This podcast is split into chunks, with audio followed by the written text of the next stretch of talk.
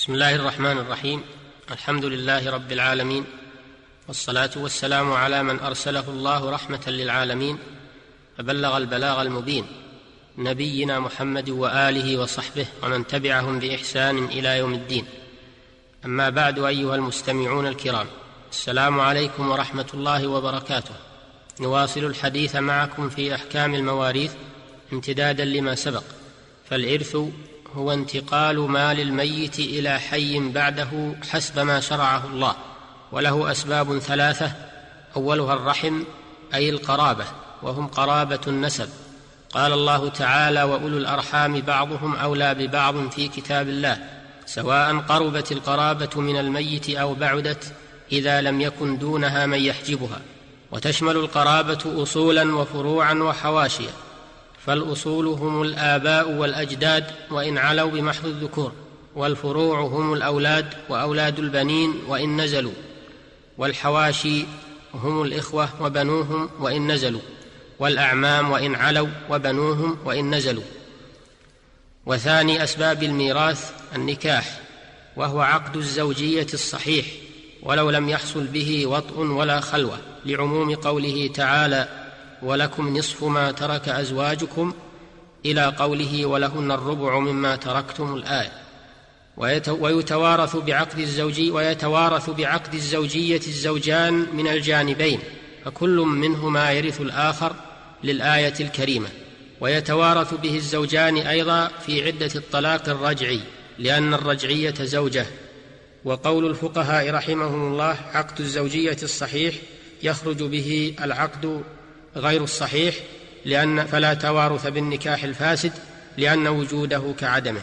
والثالث من أسباب الإرث ولاء العتاقة وهو عصوبة سببها نعمة المعتق على رقيقه بالعتق ويورث بها من جانب واحد فقط فالمعتق يرث عتيقه دون العكس ويخلف المعتق من بعده عصبته بالنفس دون العصبة بالغير أو مع الغير. والدليل على التوريث بالولاء قوله صلى الله عليه وسلم الولاء لحمة كلحمة النسب. رواه ابن حبان في صحيحه والحاكم وصححه. فشبه النبي صلى الله عليه وسلم الولاء بالنسب والنسب يورث به فكذلك الولاء. وهذا بإجماع أهل العلم. وفي الصحيحين أن النبي صلى الله عليه وسلم قال إنما الولاء لمن أعتق. هذه أسباب الإرث المجمع عليها بين العلماء وهناك أسباب مختلف فيها كالموالاة والمعاقدة والمحالفة وإسلامه على يديه والتقاطه ونحو ذلك. واختار شيخ الإسلام ابن تيمية رحمه الله أنه يورث بهذه الأسباب عند عدم الأسباب المجمع عليها. والخلاف في ذلك مبسوط بأدلته في كتب التفسير وشروح الحديث وكتب الفقه ولا يتسع المقام لعرضه. والورثة ينقسمون باعتبار الجنس إلى ذكور وإناث والوارثون من الذكور عشرة الابن وابنه وإن نزل بمحض الذكور. لقوله تعالى يوصيكم الله في أولادكم للذكر مثل حظ الأنثيين. وابن الابن يعد ابنا لقوله تعالى يا بني آدم يا بني إسرائيل. والأب وأبوه وإن علا بمحض الذكور كابي الأب وابي الجد. لقوله تعالى ولأبويه لكل واحد منهما السدس والجد أب وقد أعطاه النبي صلى الله عليه وسلم السدس والأخ مطلقا سواء كان شقيقا أو لأب أو لأم لقوله تعالى لقوله تعالى يستفتونك قل الله يفتيكم في الكلالة إن امرؤ هلك ليس له ولد وله أخت فلها نصف ما ترك وهو يرثها إن لم يكن لها ولد.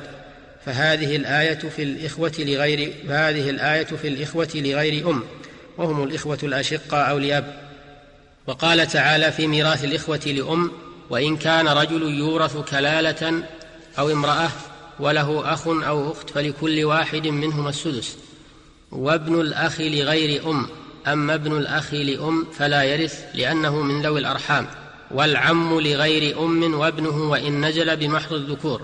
لقوله صلى الله عليه وسلم الحقوا الفرائض بأهلها فما بقي فلأولى رجل ذكر. والزوج لقوله تعالى ولكم نصف ما ترك أزواجكم والعاشر ذو الولاء وهو المعتق أو من يحل محله. لقوله صلى الله عليه وسلم الولاء لحمة كلحمة النسب. وقوله صلى الله عليه وسلم إنما الولاء لمن أعتق. والوارثات من النساء سبع البنت وبنت الإبن وإن نزل أبوها بمحض الذكور لقوله تعالى يوصيكم الله في أولادكم للذكر مثل حظ الأنثيين فإن كن نساء فوق اثنتين فلهن ثلثا ما ترك وإن كانت واحدة فلها النصف. والأم والجدة لقوله تعالى فإن لم يكن له ولد وورثه أبواه فلأمه الثلث فإن كان له إخوة فلأمه السدس. وعن بريدة مرفوعا للجدة السدس إذا لم يكن دونها أم رواه أبو داود. والأخت مطلقة شقيقة كانت أو لأب أو لأم. لقوله تعالى وإن كان رجل يورث كلالة أو امرأة وله أخ أو أخت فلكل واحد منهما السدس.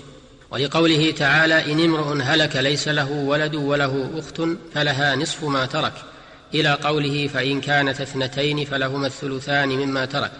والزوجة لقوله تعالى ولهن الربع مما تركتم. الآية والمعتقة لقوله صلى الله عليه وسلم إنما الولاء لمن أعتق. هذه جملة الوارثين من الذكور والإناث وعند التفصيل يبلغ الرجال خمسة عشر وتبلغ الإناث عشرا ويعرف ذلك بالتأمل والرجوع إلى المصادر. والله تعالى أعلم.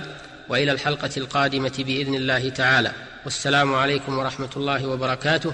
والحمد لله رب العالمين وصلى الله وسلم على نبينا محمد وآله وصحبه.